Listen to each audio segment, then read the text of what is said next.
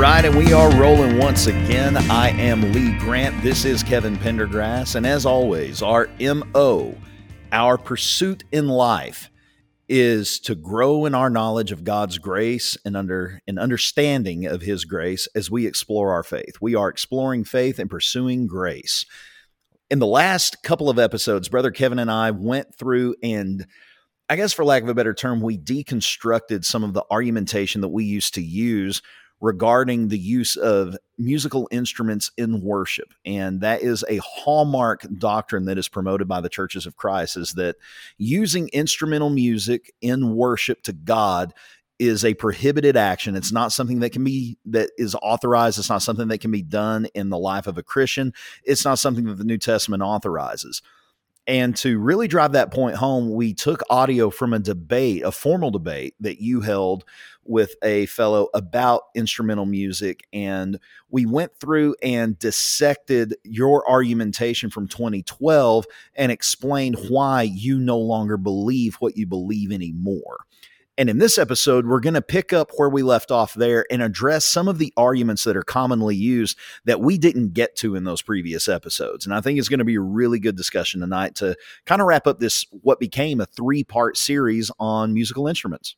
Yep, absolutely, man. It, I hope it's been beneficial to everybody. I've certainly enjoyed doing it, and it's uh, it's brought up a lot of a lot of good points that I'd kind of forgotten about in my notes, because it's it's been a while since I've really hit this subject hard. And so I'm, I'm hoping that, uh, that people will be able to benefit from it. Yeah, I think it's going to be a really good discussion. And as we dive right into it, we still may not cover every point that exists on this topic. I don't think it's possible to do so, but if there's something that we get to that, or if there's something I should say in this discussion that we don't get to, and there's a point that we don't make or that we don't address that you find very compelling in this discussion, please reach out to us, drop us an email and let us know, and we'll definitely work it into a future Q and A episode.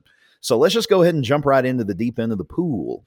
So the first argument that we're going to discuss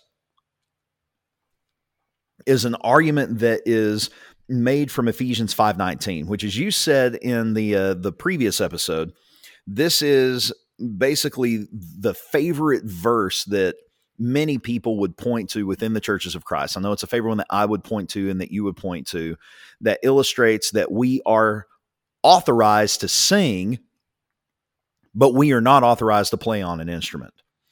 And it comes from Ephesians five nineteen. In Ephesians five nineteen, the Bible says that we are to sing and make melody in our hearts. We are to sing and make melody in our hearts, not on an instrument. I found this argument to be really compelling. This is one of the arguments that convinced me years ago, back in the day, that I had the wrong conclusion, or I held the wrong conclusion on instrumental music and their utilization within the church.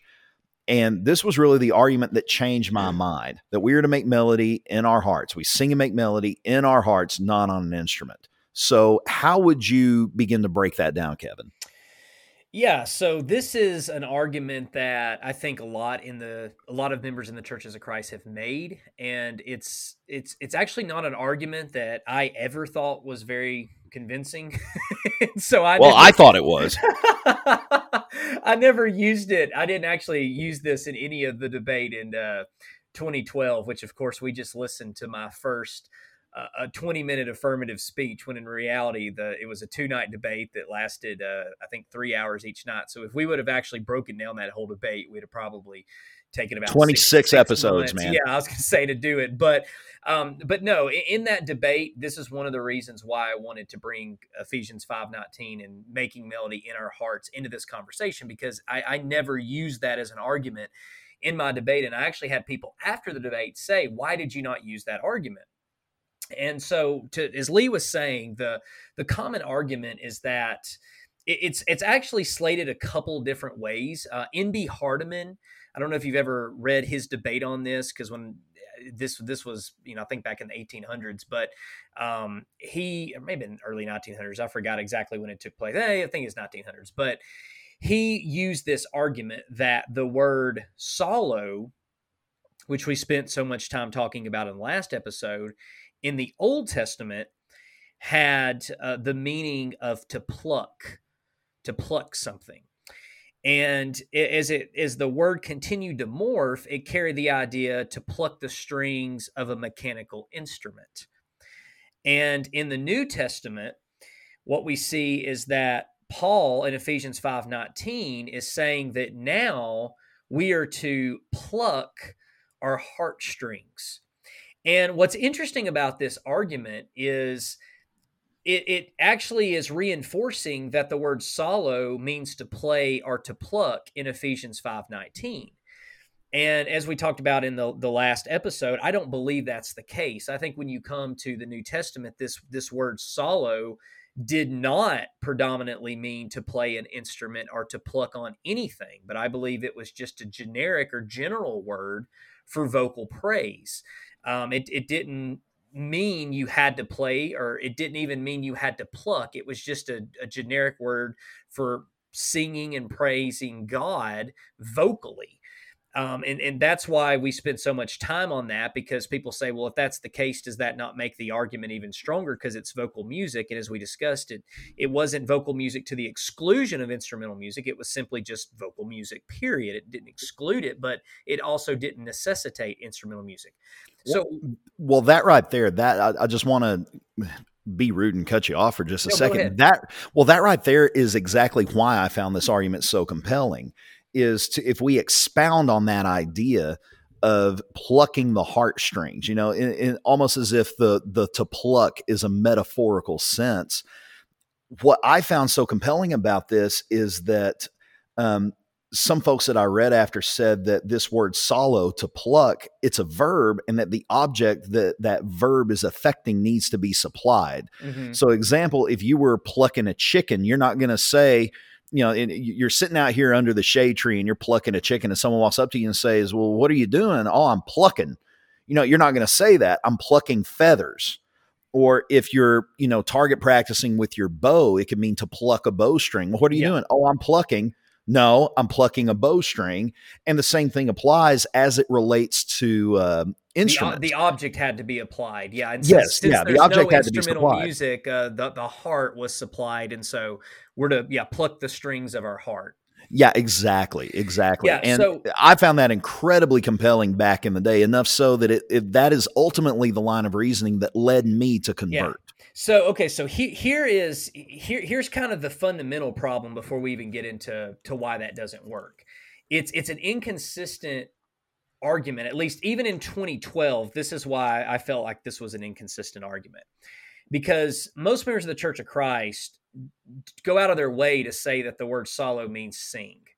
And it's translated that way in every single version of the Bible. There's no scholars in the New Testament who ever translate solo as play, not a single time, or pluck. It's never there. So what, what the inconsistency is, most people want to go to every single time the word solo is used in the New Testament and say that it means sing, but then in Ephesians five nineteen, they want to say it means pluck. And so there's already this disconnect of, well, does the word solo mean sing or does it mean pluck? Which is it? Yeah. Yeah. And so that's why I didn't use the argument, because I don't even think it's a good argument, because I don't believe that the word solo means play or pluck in the first century uh, predominantly. I think it actually means sing. So, so the, then, so then, well, what do you do with the in your heart? Yeah, okay, what do you do with so, the heartstrings? But but let, let's go with that. Let's just assume that what you said, because that is a, a uh, pretty pop, somewhat popular argument. So let's just go with that and assume, even if that was the case, even if in Ephesians five nineteen it meant pluck and the rest it meant sing, let's say, okay, well, what are we to do with that then? So if that's the case, the reason why this doesn't work is, first, the phrase itself, in your heart, is an adverbial uh, prepositional phrase that it just that's describing the manner of the action, not the method.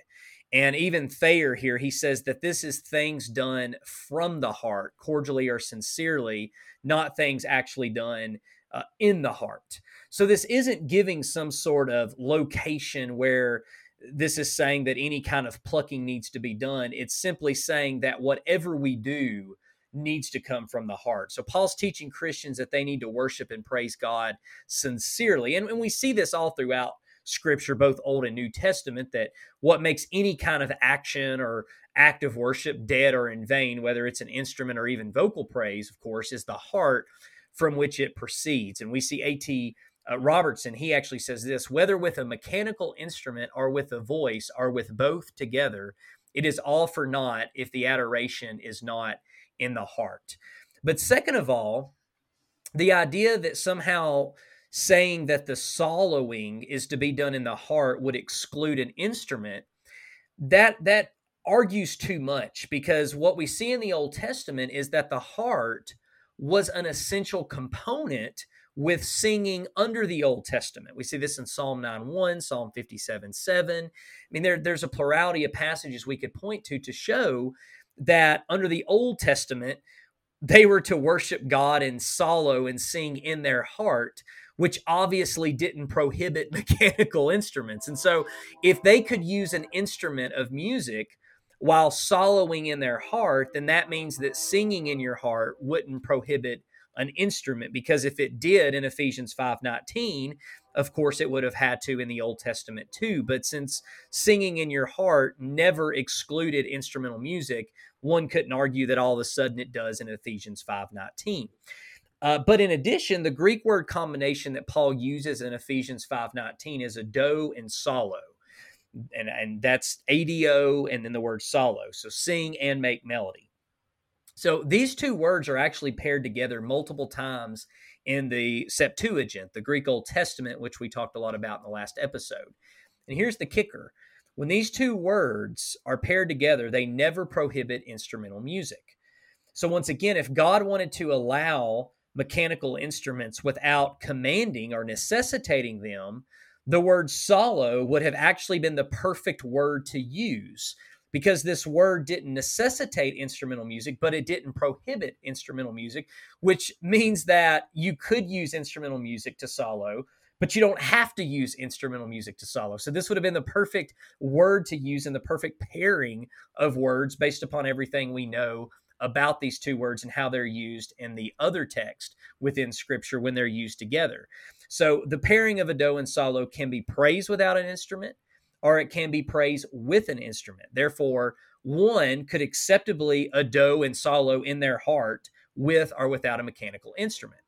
Now, let's get a little more specific here, because the argument that you're using is this whole the pluck the strings of your heart argument. As I said before, we didn't actually use this argument in the debate in, two, uh, in two thousand twelve, because we just didn't think it was a good argument. And in Psalm thirty-three three in the Septuagint, This this verse here actually disproves that whole proposition, because it reads here, I'll, I'll pull it up here and read it. It's Psalm thirty-three three. It literally reads in the Septuagint, sing to him a new song, solo with loud shouts. Now, I use the word solo because if you're reading Psalm thirty-three three, it'll say something like uh, pluck the strings of an instrument or play play an instrument with loud shouts. But here's the kicker. There's no instrumental. Uh, there's no instrument of music in Psalm thirty-three three. So you'll notice that all translators supply an instrument within the context, but a mechanical instrument is not modifying solo within this context. So why do they assume that this soloing is with an instrument? Well, it's not because there is an instrument modifying solo, but because in the previous verse, there are mechanical instruments mentioned. Now, what exactly am I saying, and what does all of this mean? Well, in lay, in layman terms, what this is, what I'm saying here, and what this means is that even though there is no instrument modifying solo in Psalm thirty-three three, solo is still being used within the context of instruments. We see that in verse two. And all major language scholars and translators have translated Psalm thirty-three three and the word solo to mean play instruments, even though there is no mechanical instrument modifying solo. So here's a clear example where instruments are present in the context of where solo is used, but solo is not modified by a mechanical instrument. So the word solo does not require an instrument as its object in order for it to be inclusive of playing. So the word solo can be used in a context without there being an instrument of, of music that's modifying it. And, and, and this, so this whole argument that says, well, in order for solo to mean play an instrument, uh, there has to be a mechanical instrument that, you know, that's modified by it. That's just simply not true. There is not a single Greek or Hebrew scholar who holds to that rule. Uh, there's not a single one that I'm aware of. So that whole argument and the whole heartstring stuff, it may sound good, uh, but it's just interpretive uh, negligence is all it is, and, and more uh, imagination. It's not any kind of grammatical argument, if that makes sense. Well, it does make sense. And as someone who's not a Greek scholar, and I think that points to, and, and you've mentioned this before, that points to the inherent danger of relying purely on Greek and Greek grammar. That can definitely inform our understanding, but if we're basing our entire or a large majority of our argument over these Greek grammatical rules whenever we don't understand Koine Greek and we don't have a strong command of that language, we're really treading on mighty, mighty thin ice, and it's we're it's It's real easy to build a house of cards on something that we don't really understand well. Well, yeah, and and I keep saying we didn't even use this in twenty twelve, and at that time, my mentor and who helped moderate the debate for me, he he actually um, he's very well learned in the in the in Greek and Hebrew. His master's is, was in biblical languages, and when we were looking at this argument, he went through and he's, he and I both studied every single occurrence of Solo in the Septuagint. And he said, Kevin, this is just a bad argument. he said, he said, I know guys in the Church of Christ use this. And, and by the way, this guy is, is, uh, you know, still very much a part of what I would consider the conservative churches of Christ. Um, and, and disagrees with me and has even called me a false teacher. But uh, even he himself said, this is not a good argument to use. And this is coming from someone who does believe instrumental music is sinful and who helped prepare this debate, and someone who does study the languages and, and who is uh, very in tune with uh, with being able and very familiar with being able to, to parse this stuff out. And he said, look, this is just an overstatement to say that in order for solo to include an instrument of music, there there has to be a, an instrument that that is modified, that is modifying. You know, this idea of solo solo on a uh, you know drum or or or not a drum, but solo you know on a, a a harp or a lyre or whatever it might be. That's just not true. And and and like I said, there's no grammar scholar who makes that argument. That's just some sort of argument that's been concocted by, by members of the Church of Christ to say, well, look, in order for solo to ever include instrumental music, there has to be an instrument, you know, yada, yada, yada. That's just not the case. And Psalm thirty-three, verse three shows that to be the case. And so I want to end with this on Ephesians five nineteen, because it also needs to be noted that Ephesians five nineteen says both the, the, the singing, the ado, and the soloing are to be done in the heart.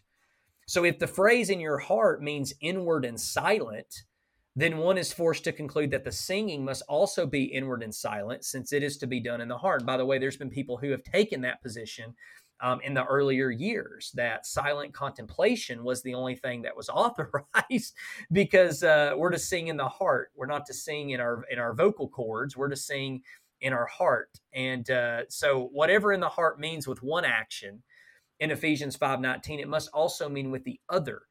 Now, if, if this reasoning were to be taken to its logical conclusion, it would actually prohibit vocal praise, since the singing is to be done in the heart if we're going to take that argument and uh, and apply it literally and across the board. So the, the point is, is that's clearly nonsensical. And when we get back to Ephesians five nineteen and the idea of in your heart, I just want to reemphasize that Paul's point is that whatever we do needs to come from our heart. He wasn't trying to give some sort of geographical language of where the action is to take place, but rather the intent of where the action's coming from. Yeah, it's something that we do from our spirit and we do from within. It's we're not making music with our left ventricle. We're we're singing from the heart. In a sense, we're singing from our spirit in a sincere way. Yeah, well, and I, and I want to make kind of a, a kind of a second argument while we're on the word solo here, because I think we're about to jump off of that. But before we do, um, one thing that I want to I want to bring up, because this was something that was confusing to me as a young Bible student, and that is when we study sources like outside sources and, and lexicons, which lexicon that's just a dictionary of Greek and Hebrew words. When we do that, It, we can sometimes present limited evidence and we project onto the evidence what we think is, is true, and we use it to our advantage without looking at the context of that evidence. And so I want to I want to kind of make a, this is somewhat of a sub point, but also maybe we can call this argument two if we want to. And that is that the lexicons sometimes present the word solo to mean sing. And my my answer to that is I agree wholeheartedly, because we talked about this at large in the last, or at length in the last episode, but I want to kind of revisit this a little bit because uh, let me pull this up here. So for example, um, there's so many Greek lexicons that talk about the word solo. And what you see with this word solo is usually two different definitions given. And they'll break it down. So they'll say in the Old Testament, solo meant to play an instrumental mu- to play an instrument of music. In the New Testament, it means to sing praises. And you see this constantly um, in the New Testament to sing praises, but in the New Testament, sing a hymn. In the New Testament, to sing a hymn or to celebrate the praises of God in song. In New Testament, to sing praises. Um, sing, sing praise. In New Testament, sing praises. In the New Testament, to sing a hymn, to sing praise. And I've got all of this up. These are my all my old notes from my debate. And in the debate, I just loaded up PowerPoint slide after PowerPoint slide of all these different lexicons saying the word solo means sing, sing, sing, sing, sing, sing, sing, sing. And so I was trying to draw this distinction that in the Old Testament, solo meant playing, but in the in the New Testament, it meant to sing. And that's exactly true. And and and so what happens is I, I went to, for example, Vine's commentary, and I made this point in the debate, and I'll read this. It says the word solo, and this is from Vine's commentary, the word solo originally meant to play a stringed instrument with the fingers. Later, however, in the New Testament, it came to signify simply to praise without the accompaniment of an instrument. Now, you'll notice in the last episode, if you're listening, and I hope if you're listening this episode, please go back and listen to the last episode first. But you'll notice I continued to talk about how the word solo simply meant to sing. It wasn't a mutually exclusive word uh, that, that meant to sing only. But people will come to like commentaries such as Vine, where it says later, and in the New Testament, it came to signify simply to praise without the accompaniment of an instrument. And they go, aha, Kevin, haha, we got you. Because here Vine says it actually meant uh, to praise without the accompaniment of an instrument. Now, that's what I used to believe, because I would go to what Vine said here, and what I what I was missing is the context of Vine's point. Because Vine didn't think it think it was wrong to use instrumental music to worship God. The point that Vine was making is he was drawing a distinction that under the Old Testament, it primarily meant to play. Under the New Testament, it didn't mean that. It primarily meant to sing. So what Vine is saying, he's not saying that the word itself meant sing to the exclusion of instruments, but that's simply what it came to be known as, as the word solo primarily was just a vocal praise to God. And so contextually, Vine didn't believe that this excluded playing. He was simply saying that the word solo was not necessitating playing as it often did in the Old Testament because of the word change and how it predominantly was simply vocal praise. But it still was not vocal praise to the exclusion. And this is something that I never had thought about before. All of these scholars and lexicons and the, these, these Greek scholars who studied the word that I was using to supposedly prove my point, not a single one of them believed that instrumental music in worship was wrong. So clearly they weren't coming to the same conclusion I was, which made me start to question, well, am I reading what they're saying correctly? And the more I researched it, the points they were making is not that in the New Testament, the word was a mutually exclusive word that meant sing and you could not play, but it usually just meant sing without playing. In other words, playing was not a necessary intrinsic part of solo anymore like it once was years prior. Does that make sense? Am I confusing everybody out there? I, I think that makes sense. I'm just going to briefly summarize what you said. Whenever you look at, and this is just how I understood the point that you were making for argument number two, and it's that solo meant to um, sing and play in the Old Testament, but it only meant to sing in the New. And the idea is, is that in the Old Testament usage, Solo meant primarily and predominantly singing while accompanied by an instrument, whereas in the New Testament, it did not necessitate the playing of an instrument, but it did not do so to the exclusion of using an instrument. Would that be correct? Yes. And and that, and I'm sure there's probably a lot of people who are super confused right now. And I, and I was tempted not even to bring this up because, um, you know, sometimes you study stuff for so long that you're not even sure what's it, what's an interesting point to, to, to somebody or not. But your I, much I, study has made you mad. But, but this, this, this was something that was, to me, it was really important because the way we read any text is important, but that's the same that's true with lexicons. You know, I, I always tell people we have to be careful to stockpile lexicons in, in favor of, of, of a meaning, but then we go and apply that meaning in a way that none of the lexic, lexic, uh, the, the lexicons, lexicographers. lexicographers did. Yes. And, and that's, that's what I started looking at is, okay, which one of these lex, you know, these, Any of the, all these lexicons will say sing, sing, praise. In the New Testament, it means sing. In the Old Testament, it meant play. Um, but in the New Testament, it, it, it signified vocal praise, whereas in the Old Testament, it was predominantly instrumental praise. So you you you see that, and in this debate, I just stockpiled all of these just simple quotes of the from these lexicons. But then I started realizing, well, the authors of these lexicons who study these languages, they're not applying this to say, therefore, the word sing means that you cannot use an instrument of music. Their conclusion was simply that the word solo, when a, when someone read that, would not think, I have to use a mechanical instrument. And so yeah. that's where the change took place. And that's why I feel like so many people miss that point, because they're sitting here, you know, you have some people, by the way, who agree that mechanical instruments are okay in worship, but they try to say that they still meant to play in the New Testament. And that's not my argument. I, I don't think that's a valid argument. I think there's enough uh, data to show that primarily in the New Testament, and, and by the first century, with the exception of Josephus and a few others, the word primarily was a vocal word, or, or it, it meant vocal praise. And so that's the distinction that these lexicons are making. They're not trying to prove the point that solo was a mutually exclusive word, and because that's the way that I understood it, and many members of the Church of Christ abuse these lexicons and go, ah, see, Kevin, look, you know, I, I can pull out twenty lexicons that say sing. That proves my point. Well, I've already got all those lexicons. I got like thirty-something of them here and uh, that I use for the debate, and all of them say sing, yes, but they're all drawing the comparison that in the Old Testament, it meant play. New Testament, it means sing. Where we go wrong is we say sing only. It's exclusive. And it's exclusive yeah. to the point of it's sinful if you do it. And that's just simply not what any of these lexicons mean.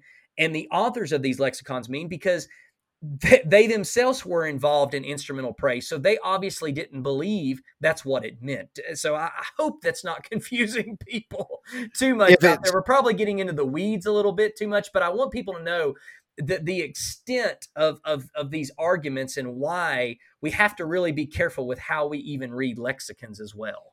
Well, and if you are confused, shoot us an email and we'll clarify it for you for sure. Well, argument number three is this, and this this should be a real simple one and a real quick one for us to get to. And it's the idea that instrumental music may be acceptable, maybe it is, but it can be distracting and it can shift our focus from the spiritual to the physical. And instead of focusing on the words that we sing and the recipient of our praise and the purpose of our praise and this sacrifice of our lips and of our hearts, well, then we begin to focus on the quality of the music played. We focus on the skill of the musician rather than the quality of the praise itself and whether or not it's actually coming from the heart. And so for that reason, instrumental music ought to be rejected because it shifts our focus away from the physical and on, or rather away from the spiritual and onto the physical. Yeah, that, that's, uh, that's just not an argument. It's really not. It's an assertion. And the thing is, is that's an that's another argument that that I well, had it can be used true. I mean, there, there's no well, doubt that can be true, but that that's not. Well, an it can be true. Instrumental music. No, yeah. it, the thing is, is it can be true about anything. You know, the idea that instrumental music can distract us and shift our focus to the physical instead of the spiritual, that can be true of anything. If if the preacher wears a really loud tie whenever they get up to talk, that can shift our focus away from things. You, you know, it, it doesn't mean that wearing a red tie is sinful. It just means I need to focus better is what that means. And really even a cappella singing can be distracting, and it can shift our focus away from the spiritual and onto the physical. You know, whenever we, I, I can remember a particular song leader that I won't name, um, but I can remember a particular song leader who was very adamant, and, and I don't disagree with this just in, in theory. He was very adamant about giving our best to God. And, and I do believe that there's, that there's a lot of merit in that. And there's a tremendous amount of sincerity in that idea of giving our best to God, but it, it would almost go too far because he would get up and he would lead a song. And in the churches of Christ, especially in the South, we sing songs that are four part harmony. We sing a lot of old hymns um, with a, a, a lead or a soprano, an alto, a tenor, and a bass. And if someone weren't leading their part right, if they weren't holding a half note long enough or a dotted quarter note for the appropriate amount of time, or if they were going up too high or going too low, if they were getting flat, or if they were missing a certain part, if it was kind of a call and response, or if it was something sung in a row, it, well, he'd stop the song and he would explain, this needs to be sang this way. This is how we sing it. We're messing it up. And we'd go back and we'd re-sing the stanza. I remember one Sunday afternoon, we sang the same stanza five times. Wow. Before we got it right. And this wasn't singing practice. This wasn't where we were getting together to sing just to practice new songs or something like that. This was within the context of a worship service. And just because something can go awry, that doesn't necessarily mean that that thing in and of itself is condemned. Just because a practice can be abused doesn't mean that it's a practice that shouldn't be done in the first place. So I agree with you. This really isn't an argument at all. You have anything you want to add to that? No, I mean, it, it, you, anything can be abused. And it, you and I both have pointed out that instrumental music is not a requirement um, or anything of that nature. And if there's churches who feel that way and they believe that singing without instrumental music is, is what they think is the best practice for their uh, church community and group, then by all means, please do it. In fact, I've been to places where uh, the the the music just was not very good. It was too loud. It was distracting. And so I think this argument could be valid, but it wouldn't be valid against the use of instrumental music. It would be more of a personal preference, because I've been to places where, you know, I think the singing was distracting, or the song leader was, you know, no, I don't mean to be ugly, but I mean, he was horrible. And so I, I, to me, I wasn't able to worship God properly because of that. And so, yeah. Yeah, you were somewhere where I was leading a song then. That's what you're saying, right? You know, and, and so, I mean, I agree with, with the whole principle behind whatever, you know, if something is distracting to the point where it could hinder us from worshiping, you know, perhaps we need to change our own attitudes toward that, but maybe there needs to be something within the structure that's changed as well. But that has nothing to do intrinsically with, you know, the, the whether or not a song leader should be used, or whether or not an instrument should be used, or whether or not singing should be used. That that's not really the, the argument there. And so while I think that this argument is valid when it comes to things that could distract us and things that could hinder us from worshiping, this has nothing to do directly with, with instrumental music, much less saying that it shouldn't be used, because that, that could be the case. Exactly. Um, because I've been to, I've, I've known of people who grew up with instrumental music, and, you know, they can't go to a Church of Christ and worship properly because they're so used to instrumental music that to them it's distracting not being able to have the music, uh, the instrumental music. And so, you know, you could argue that either way. That doesn't prove or disprove instrumental music one way or the other. But uh, let's kind of get into the, unless you, yeah. unless you got something else to say on no, that. No, that's it. I mean, that's, that's, it's real simple, real straightforward. We don't need to belabor that point at all, especially with this next, this next argument that's made, because this is another argument that I still see popping up on different feeds and on different discussions on social media, on other places. This one is a big one that a lot of people like to espouse. And this is one that you and I have talked about that, that you hammered hard, that you hit super hard, and you later found out you were, you were one hundred percent wrong about it. So this is a big one that we're probably going to spend some time on. And our fourth argument that we'll discuss is that as further evidentiary power, or for further evidence that instrumental music is, is prohibited and not authorized, the early church, in early church history, we see that the early church unanimously and vehemently condemned instrumental music, that instrumental music was not utilized in the worship of the church until much, much later, somewhere in, around what the the six or the eight hundreds or whatever, depending yeah, I mean, on who you ask. You'll, you'll hear, you know, the six hundreds, um, somewhere around the seventh century is is typically. Sometimes people will say, well, you know, in the in the the sixth century, the uh, you know, maybe the latter part of the fifth century, some individuals were using instrumental music, but for the first at least five five to six hundred years, just the early church vehemently and unanimously condemned instrumental music, and it was just this kind of sweeping statement that I used.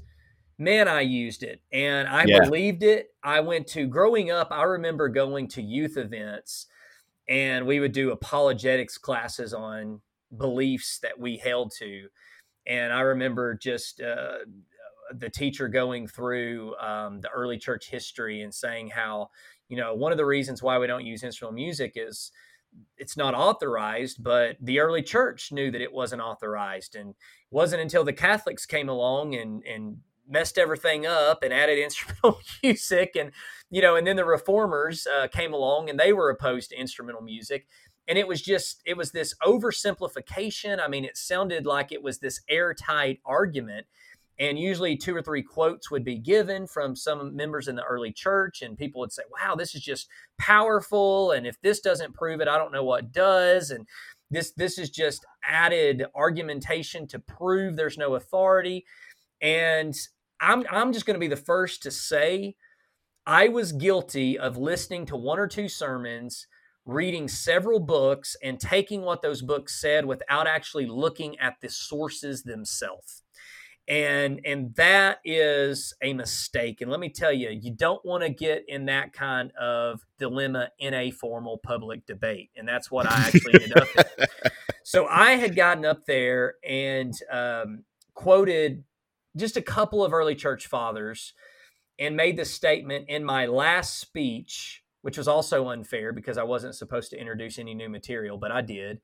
Um, because, you know, when you think you're defending the truth, you can bend the rules a little bit. Um, and uh, so I got up there and I just kind of threw out there how, in addition to all these biblical arguments I used in this debate, the early church also condemned instrumental music. And there's not a hint that anyone anywhere for the first five hundred years thought instrumental music was okay. Well, Jason Weatherly got up there, and I noticed when I said that in the debate, like his eyes lit up like I had been waiting the last two nights for you to bring this up. You know, like you could, I could just tell that he he liked that I said that, which was which kind of caused me to question while I was up there speaking, like, okay, what did I just say that made him so happy? Because I yeah. could tell looking over there that he was happy at something I just said. Man, he got up there and absolutely just blistered my behind, man. I mean, it was, and, and I'm so thankful it was the last speech, and I'm so thankful I didn't get up there and say it earlier. Well, I say I'm so thankful. Maybe I needed that humiliation, but uh, it, it, it, he just got up there and said, what Kevin said is completely false. Kevin is just regurgitating arguments. Um, he's heard, he has not read the original sources, and I'm going to demonstrate that. And he just went through and just boom, boom, point by point. And I'm just sitting there like looking over at David, who was my moderator. And I'm like, what in the world, man? And I remember in that debate, we both looked at each other and we joked. And and and you can still see us in the video. You don't know what we're saying because you just see us on, on our little table. And we both are smiling. And I said, dude, I'm so glad I don't have to get back up there. and, I, and I said, have you ever heard of this? He goes, man, I've never heard of any of this stuff. And uh, I said, well, we, we're going to have to research this after the debate, because I said, this is all new to me. Yeah. So in my mind, what did you find whenever you researched that? Yeah. So in my mind, just to let people know that I wasn't being completely dishonest, I I didn't think that was enough to change, because the way I dismissed this was, well, that's early church history anyway, and that's not my authority. My authority is the Bible. So it doesn't really matter about, you know, early church history anyway. That was kind of the way I dismissed it. But the problem I ran into is this is something that I, I had been taught and I had believed, and this was just supposedly an open and shut case. So when I started digging a little bit deeper, I asked Jason for his uh, for his notes, and he has a whole link to all of this. And uh, I ended up writing an article about it as well, which I pull from a lot of his study on this. And all of this is just directly from their own quotes of the early church fathers. It's not secondhand information, which makes it so powerful, because you can actually read what they say about it. You don't have to take my word for it. So what I found is that the early church did not unanimously condemn instrumental music in the early church. And even those who discouraged it oftentimes actually did not condemn it. And furthermore, those who did discourage instrumental music in worship also usually discouraged it for any reason and in any setting. And they were highly influenced by the musical puritanism of pagan intellectuals, and believed that silent contemplation was actually the proper approach to God's worship. And they even believed vocal music was a weak, was a human concession that God did not desire. yeah, that and that ties back into what we were just talking about with Ephesians five nineteen at the top of this episode. Yeah, and I will say, though, that their argument was not the same argument that we use, or that yeah, some in the yeah. church. That, you know, the argument of the early church fathers who did oppose instrumental music was not on the basis of there being no authority. That that was there. There's not a single early church writer who uses that rationale, and I'll, I'll explain that here in a moment. But before yeah. I do that, I want to go to one of the earliest church fathers, Clement of Alexandria, who lived in the second century. So one of the earliest church fathers, and I, I want to be very clear for those who are not too familiar with early church history. When I say early church history, I'm talking about post-apostolic writings, those Uh, Christian men and women who lived after the apostles, beginning in the second century. We have their writings. These, these individuals are not authoritative, but they do explain what they believed. And we have the writings of what happened uh, shortly after the apostles. And so Clement was one of the earliest church fathers. He lived in the epicenter of neo, uh, Neopla- uh, Platonism.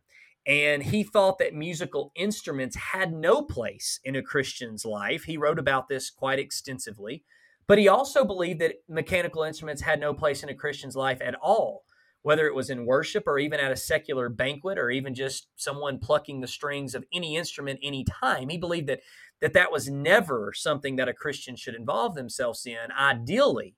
However, here's what's interesting about this, Lee. Despite his strong feelings about this, he actually never condemned the use of instrumental music, either at banquets or in worship to God. And we know this because of what he wrote. This is what he said, quote, this is in Ante-Nicene Fathers, Volume one, page two forty-nine. He said, quote, "For the apostle adds again, teaching and admonishing one another in all wisdom, psalms, hymns, and spiritual songs, singing with grace in your heart to God." And he's quoting from Colossians three sixteen. Then he goes on to say, "And again, whatever you do in word or deed, do all in the name of the Lord Jesus, giving thanks to God and his Father. This is our thankful revelry. And even if you wish to sing and play to the harp or lyre, there is no blame or condemnation." So here we have in the second century, an individual, a church father, who has his own personal feelings against instrumental music. But then he writes that he doesn't think there's anything wrong as far as condemning someone or blaming someone if they do choose to take a mechanical instrument, and such as a harp or the lyre, and, and or the lyre, and play with it in worship to God. Now, Clement's quote demonstrates a couple things. Not only did he not obviously condemn instrumental music in worship, because he explicitly said he he didn't condemn it and there was no blame. But this also means that there were enough Christians incorporating it into their worship at this time to warrant him addressing it. Now, yeah. if, if this was not a practice, if Christians weren't taking the harp and lyre and, and, and singing and playing to God in worship, then why in the world would Clement have addressed it in the first place? Yeah. Well, it doesn't make any sense. If it's not something that's going on, you're not going to talk about it. No. And so this single quote is enough. I mean, this this is enough. Like, this is this is all we need. You can have a hundred church fathers saying that they don't like instrumental music, but this one quote shows that it obviously was not unanimously condemned. Clement didn't uh, condemn it, and there were obviously enough people playing instrumental music in worship to God that they didn't think there was anything wrong with it. So we see in the second century individuals using mechanical instruments. This one quote alone blows my mind. And here's what's so frustrating about this, Lee. It is so frustrating. People will will take what I just said, and you know what they'll do? They'll go to the quotes where Clement uh, talks about how he doesn't like instrumental music in worship. And they'll focus on those. I know that those exist. I know that those are there. But Clement goes on to say he does not condemn people who use them.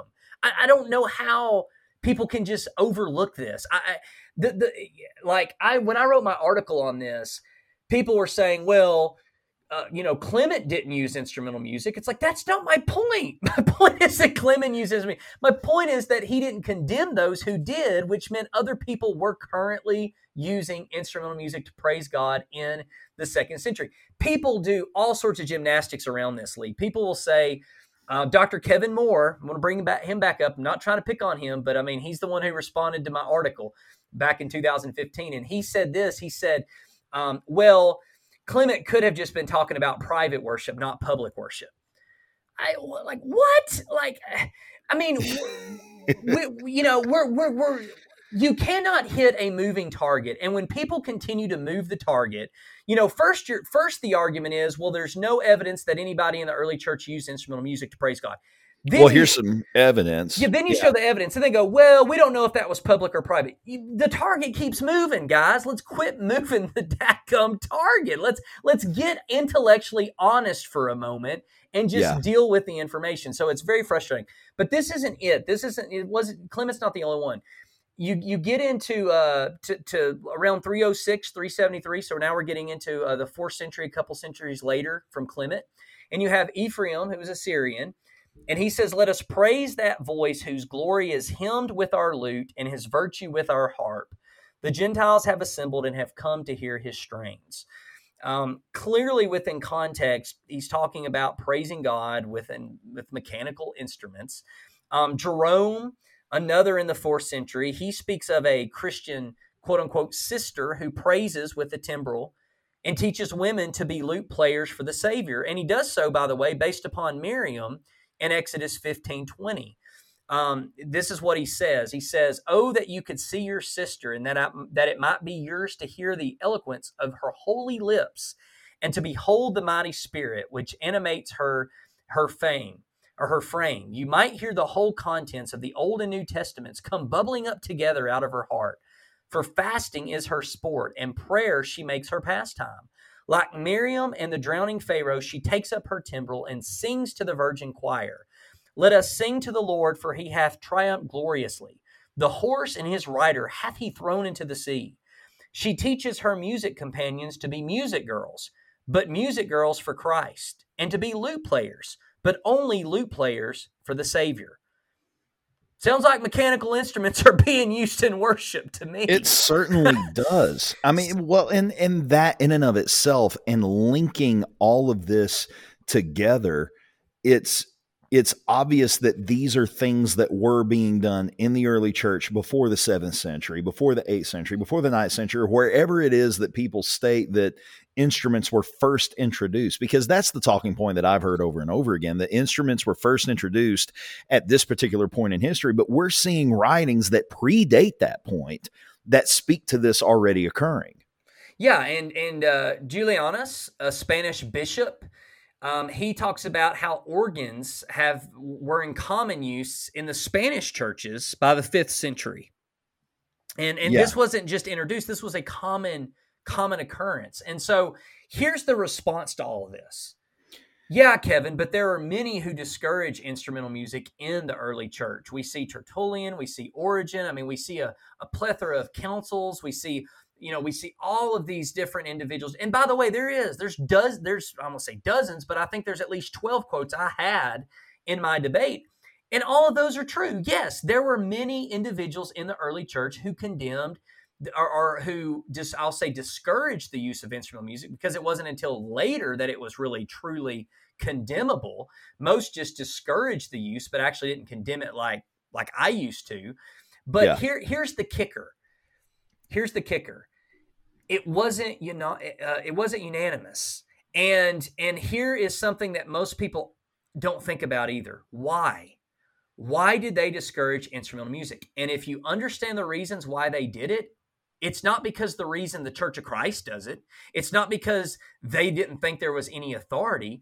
Let me, let me, let me just go on a little bit further here. And, and this is just mind-blowing, man. This is so interesting. So here, here's the deal. It was not uncommon for most of these writers to condemn even vocal praise at times. So he, here's what you have.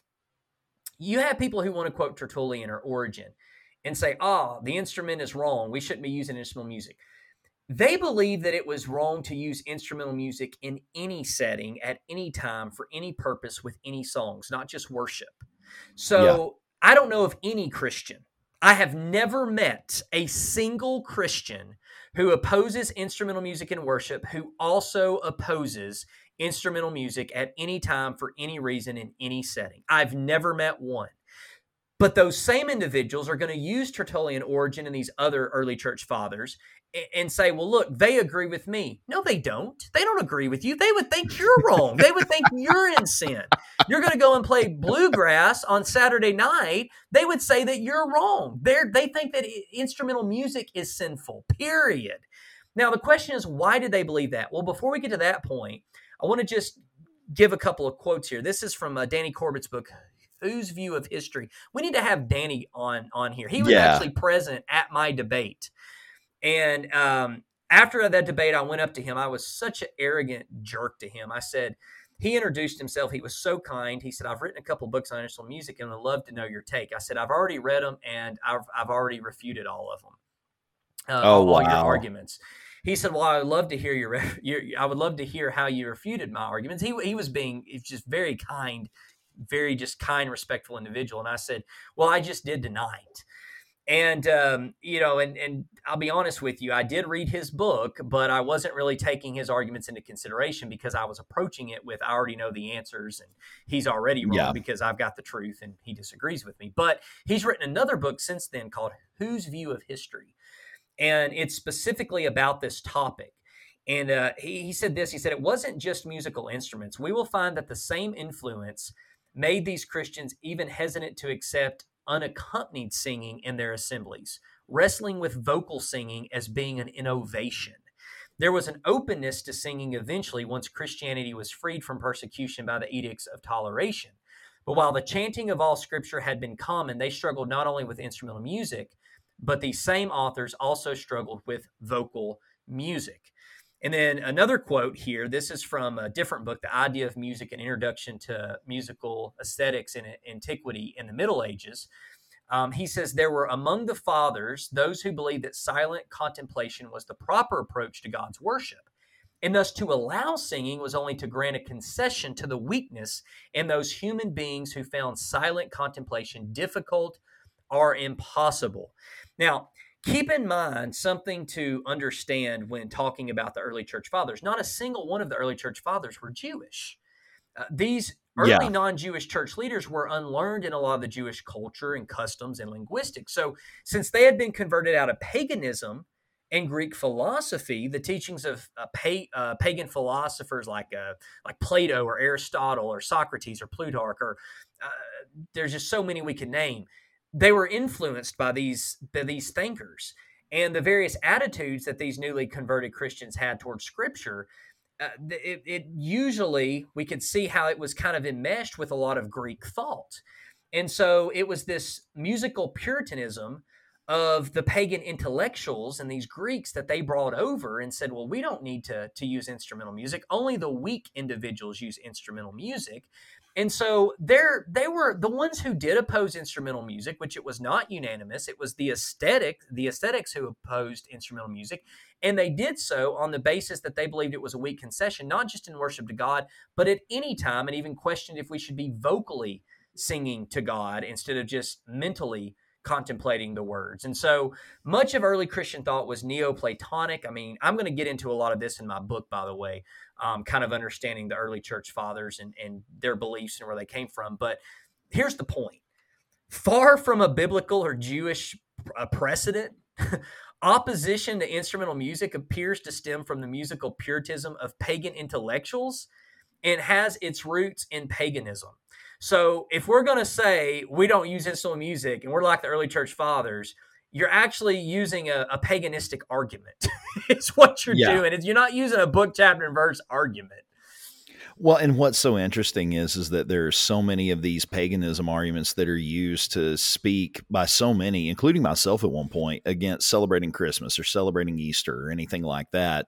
But we'll use these paganistic arguments that are rooted in paganism to support our position on using instrumental music. And another thing is, you were saying this, that's so interesting to me, is that the idea that these early church fathers that are often cited as being opposed to instrumental music being used within the churches. What's so interesting to me is, is how this is that inherited belief system that they had through uh, Neoplatonism and through their pagan intellectualism.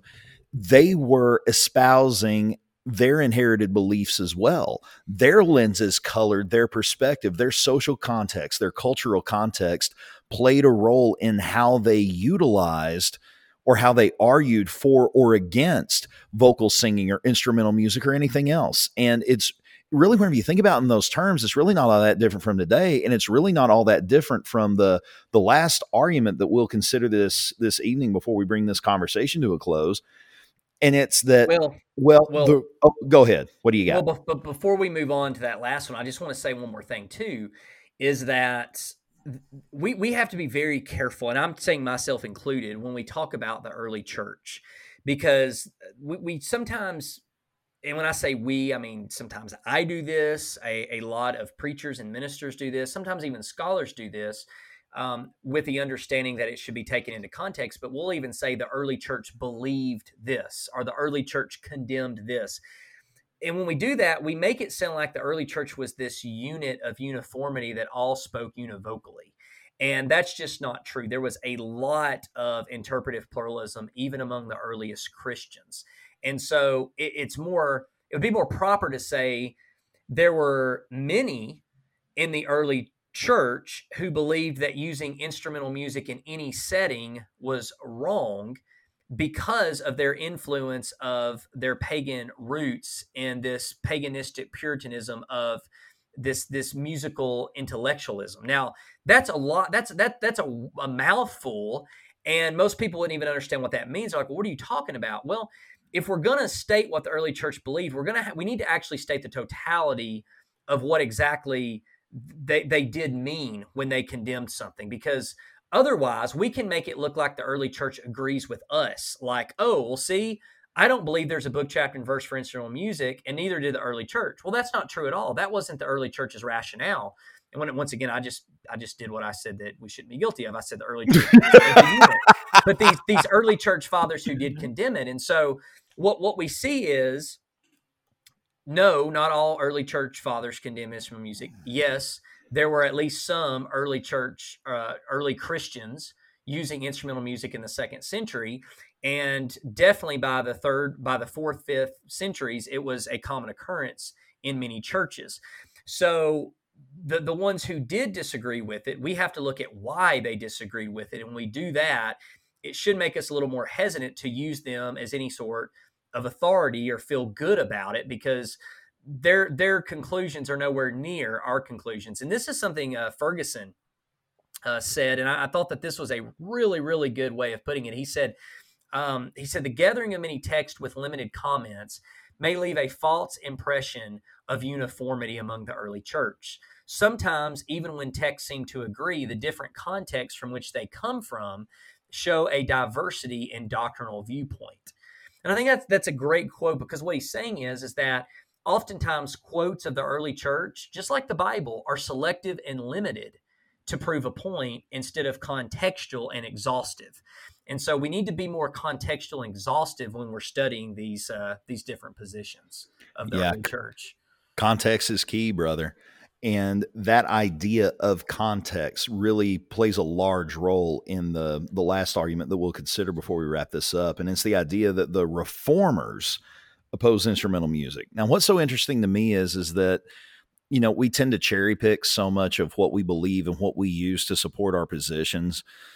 For example, the early church fathers, it, it's not uncommon to point back to them and say that they opposed instrumental music, and so did the reformers, and they opposed it because they opposed it, we opposed it. That that demonstrates a continuity of, of ideology throughout the years and throughout the ages, and yet we'll turn around and we'll condemn them for promoting some other idea or whatever else. So we ch- even then we cherry pick what, what they have to say about it.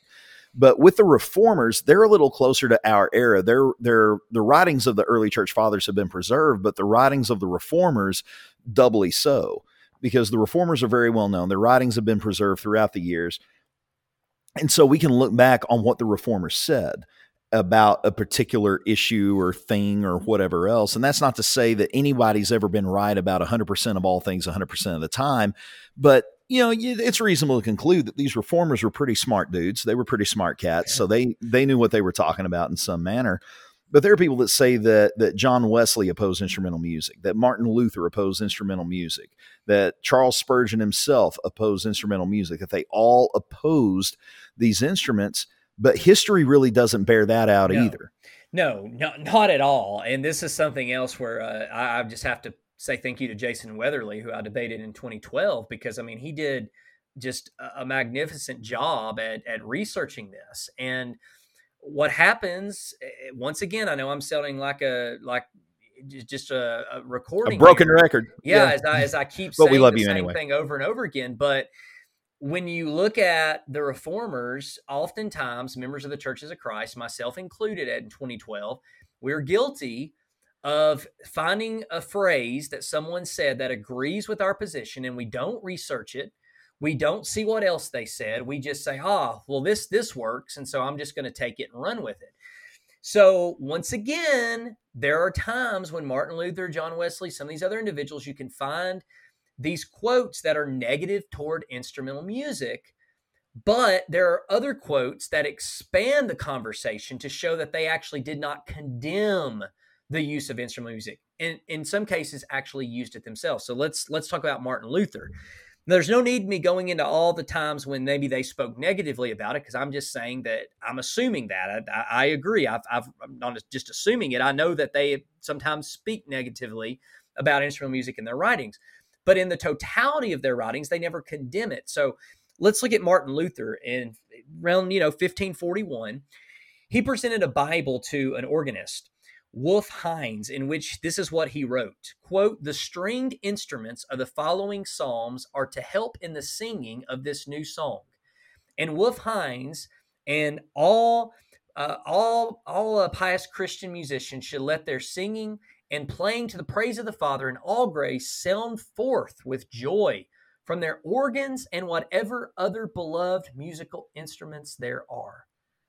So Martin Luther clearly did not condemn. That does not sound like a condemning music. statement. Yeah. Um, John Wesley. Now, you've probably heard this one, Lee. I, I, I actually have used this one before. As have I. Okay, I quoted right. this one as well. Here we go. This is the quote. John Wesley, apparently, this is the quote people say he said, "I have no objection to instruments of music in our worship, provided they are neither seen nor heard." Members of the Church of Christ, man, they just indulge in this quote. But there's a problem with this quote. Do you know what that problem is, Lee? Yeah, I do. John Wesley actually never said it. Well, there's no, there is no prob- there's no evidence yes. that John Wesley ever actually so, said this. So here's what's interesting about this. Um, there, there's there's no evidence that No firsthand evidence John Wesley ever said this. Instead, this statement is actually a secondhand quote taken from Adam Clark. And there's no source material or evidence that he uses in his commentary. He just simply states it as a fact. So we don't know where Adam Clark got this from.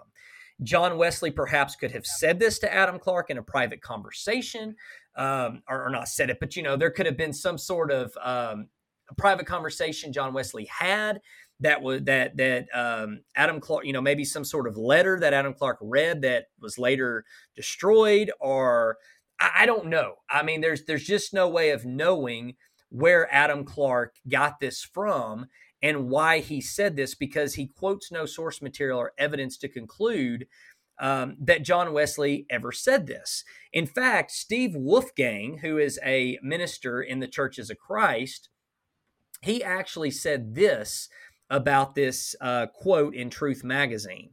He said, though having some exposure to the uh, to the Wesleyan tradition, I have been unable to document this often quoted statement anywhere else. We are not attempting here to be hypercritical of the excellent work of brethren in compiling useful quotations, but we wish to counsel all of us, self-included, to be extremely careful to check the re- reliability of what we quote if we must quote.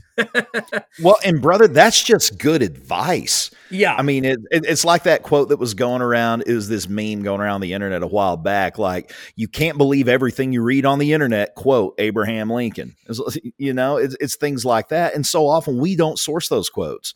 We see them, we take them, we run with them. And then before you know it, we have helped perpetuate a myth. We've helped perpetuate, and we have ascribed to someone that which they never said, or that which they never intended to even communicate.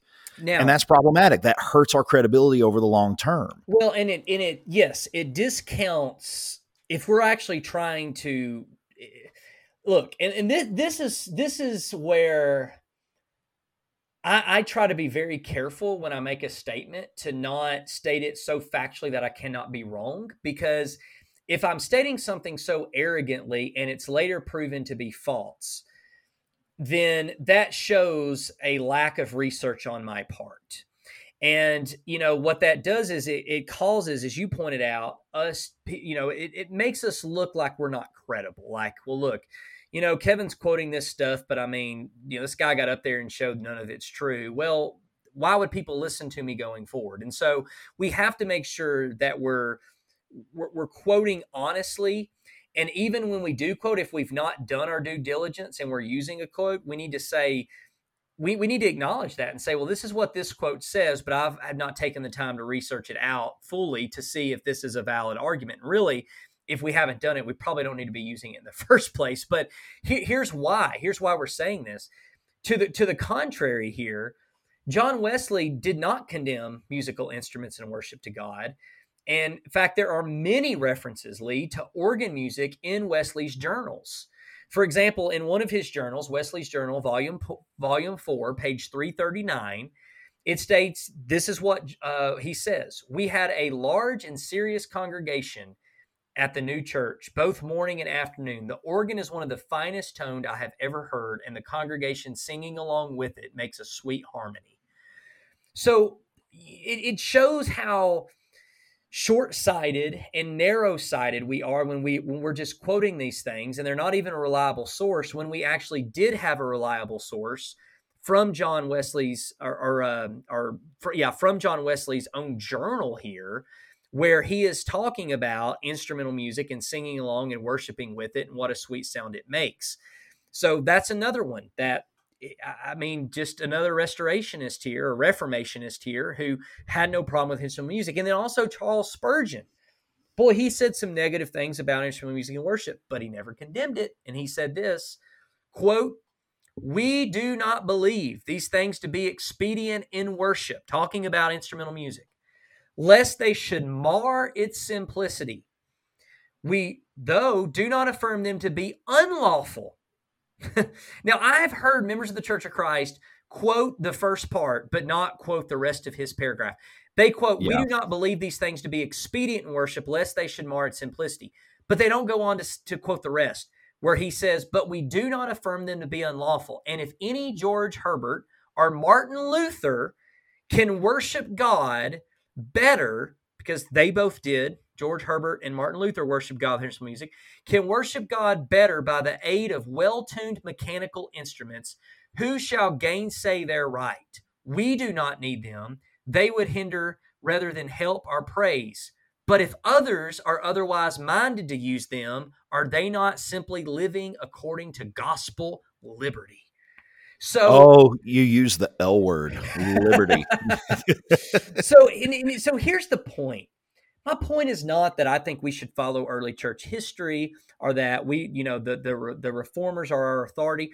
My point is that in the churches of Christ, I was taught that the early church condemned mechanical instruments and that the reformers condemned instrumental music, and that's simply not true. As I said before, a much more accurate statement would be to, to say that some of the reformers condemned instrumental music, because it wasn't very many. Adam Clark certainly did condemn instrumental music. He thought Amos six condemned instrumental music, uh, even under the Old Testament law. Yeah. But the majority of reformers did not condemn instrumental music, and the ones who had a problem with it simply saw it as a matter of liberty and that other people could use it and that they shouldn't draw lines of fellowship or condemn others.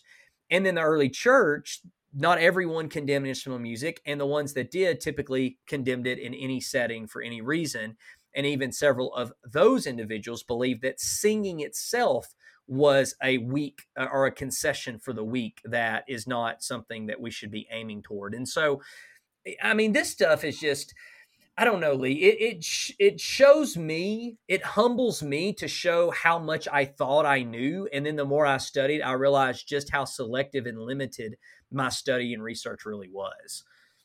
Well, it does to me too, man. It, it's a demonstration of just how powerful those inherited belief patterns are and how much stock and how much faith we put into the work and the minds of others. And that's not to say that reading after other people or listening to what other people has to say is a bad thing.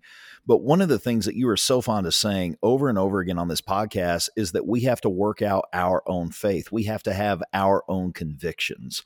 And so often whenever it comes to these, these topics that are so taboo to discuss, because, you know, we can have this conversation now, but even five years ago, whenever I was beginning to wonder about instrumental music, and this was a period of time where I was still preaching against it, I was still wondering in the back of my mind, I had this little nagging doubt, is it really as condemnable as I'm making it out to be?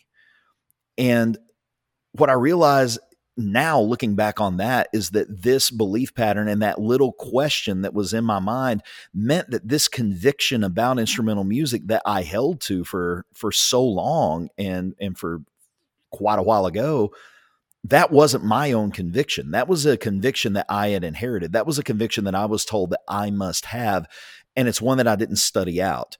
And the talking points that I heard to support that position, in support of that position, from resources that supported that position, they didn't really go and do their due diligence to fully flesh all of those things out.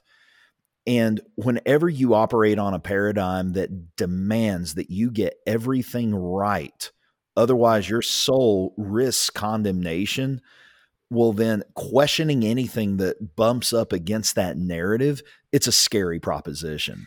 Well, and this is why it's so frustrating. It, it, the, the most frustrating thing to me is when people look at me and say, Kevin, you no longer study anymore. You don't care about the truth. That is so frustrating to me because, yes, like it would be so easy for me to collect a paycheck and just say the same thing week in and week out like I was doing.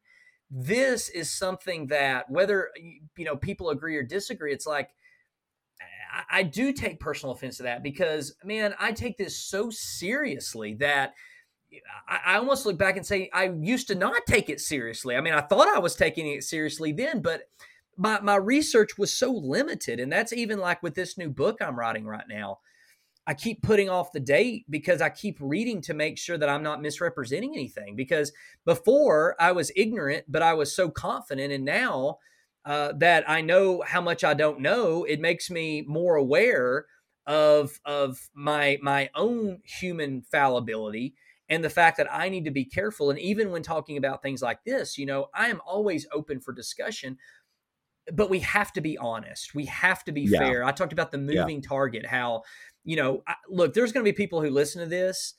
And uh, in fact, someone took my article where I wrote about the early church and the reformers, and someone had posted it and someone said, well, this doesn't prove that instrumental music is okay and worship and those types of things. And I'm like, the person's well, like, that it wasn't doesn't. The, that's not the point of but the But that's article. Not the point. Yeah, it's, yeah. Like, it's like, that's not the point. The point is to show that we have been misrepresenting history. And, you know, we, we have, we have revised, we've taken a revisionist approach to the early church and the reformers to try to make them say things that they never said, or to take the things they did say and to put it in a context in which they didn't mean it. And, you know, that's what I was trying to say with, with the lexicons when we're talking about words. We can do the same thing if we're not careful, because we'll, we'll, we'll we, when we find what we're looking for, we don't keep looking, right? I mean, and, and this is, yep. this is what I tell people all the time. If we're trying to be honest in our research, it's not enough to say, I'm going to stop reading because I found what I'm looking for. We have got to make sure that we're doing our due diligence and hearing all sides to, to the best of our ability. I mean, we're not always going to be able to hear every single thing there is, or, or every argument. I mean, time doesn't allow for that, but it's far too easy to, to, to stop studying when we found what we're looking for, instead of actually yeah. going a little bit deeper. And, you know, I tell people all the time, if you're, if you lost your keys, when you find your keys, you don't keep looking for keys. You, you think you found them. When you're looking for the quote that says instrumental music is wrong, or I oppose instrumental music, and you find it in the early church fathers, you're not going to challenge that. You're not going to question it. You're going to say, hey, this sounds like it agrees with me. I'm going to start using this in my favor now. And that's just negligence. It's intellectual neg- negligence. And, and we have to be better than that.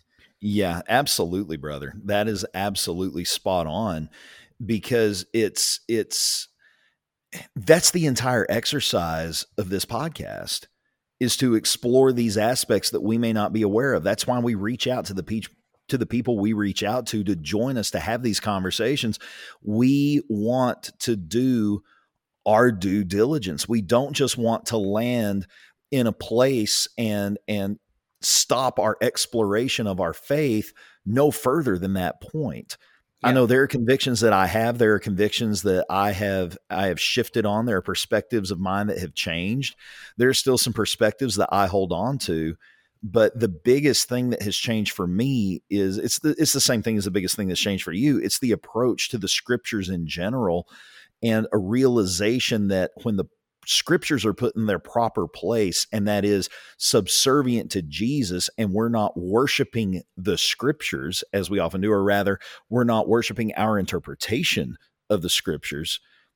Well, at that point, the entire paradigm shifts, and that's what's happened with you. That's what's happened with me. And we're providing to our listeners a window into that process. And as we've gone through these previous three episodes on instrumental music and why we have changed, we have covered the major bases on why our perspectives shifted. And you have done a, a, the vast majority of the discussion in, in this podcast on that, you know, to that end. But that's because the things that we're discussing in this podcast, in this particular episode, are things that you have spent more time studying than I have. And you have a greater degree of resources to present that information than what I do. And that's why we work so well together. We both have the gift to be able to have these conversations, and where one of us may lack a little bit of knowledge, the other one can help fill in the blanks. And that's why we bring the guests on that we bring on, because it helps to flesh all that out. So absolutely. It, yeah. We, we, we want yeah. people to, uh, we want to bring people on to who study these things. And, you know, there's some things like marriage, divorce, and remarriage, and, and, uh, annihilationism and conditionalism and, and, instrumental music. Those are things that I've put a lot of study into, because those those are more so than probably any other topics. Um, and, and now I would say probably how to approach scripture, because I've been studying that for the last three years, very uh, intense, intensely and extensively. But, you know, I think that's also something else, knowing your limitations of when you have done more study on certain topics. And even then, I'm very careful to say, well, I've done so much study on this, so it's all wrapped up and everything's good to go. No, I'm I'm still trying to be open, and I'm still trying to hear what other people have to say, because I never want to get to that point where I stop learning, and I never want to get to that point where I think I have it figured out simply because I feel like I've studied a topic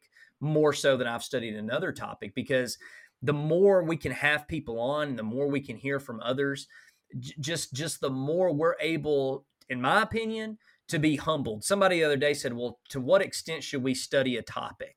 And I said, until you're humbled. I said that that's, you know, yeah. that that's to what extent you should study any topic. To if I if I've studied a topic and I think I know everything there is to know about that topic, you need to study that topic more. you know, it's, yeah. it's it's it's when you get to the point of of saying, you know, I, I'm I don't know everything there is to know. I don't know everything there is to know about instrumental music and worship. That's why I would love to bring Danny Corbin on, who studied different facets of this, uh, even more so than I have. And has written specifically more so on the early church. And, and a lot of his material I have learned from. And I mean, it's just phenomenal stuff, but we all bring strengths to the table. And, you know, just in conclusion, I'm sure there's things we didn't cover. Even, even in these three yeah. episodes, you know, probably three to four hours of material we didn't cover. And so if people have questions, please let us know. We'll give you our explanation. We may say, here's our answer. We may say, we don't know. Uh, we may say, you have a good point. We need to look into that. But uh, we hope that this has been beneficial. And uh, if people wonder why I've changed on instrumental music, not only do I have my article to point, we have three episodes now that we can yeah. point people to to say, here's why if you're genuinely interested. Absolutely. And brother, I I appreciate your study on this so much. I appreciate this conversation, man. I appreciate just all of the effort that you are putting in, not just to writing that book, but to helping to make this podcast what it is. And this podcast wouldn't be what it is without our listeners supporting us and being our audience and sharing this podcast with others. We invite you all to please share this podcast with others. Reach out to us with your questions and your concerns, whatever you want to share with us. We would love to hear from you. Give us that five-star review on iTunes. I'm always going to ask for that in every episode. That's how you know we're almost done, and we are, for real. Thank you all so much. We love you all dearly, and we'll see you again soon.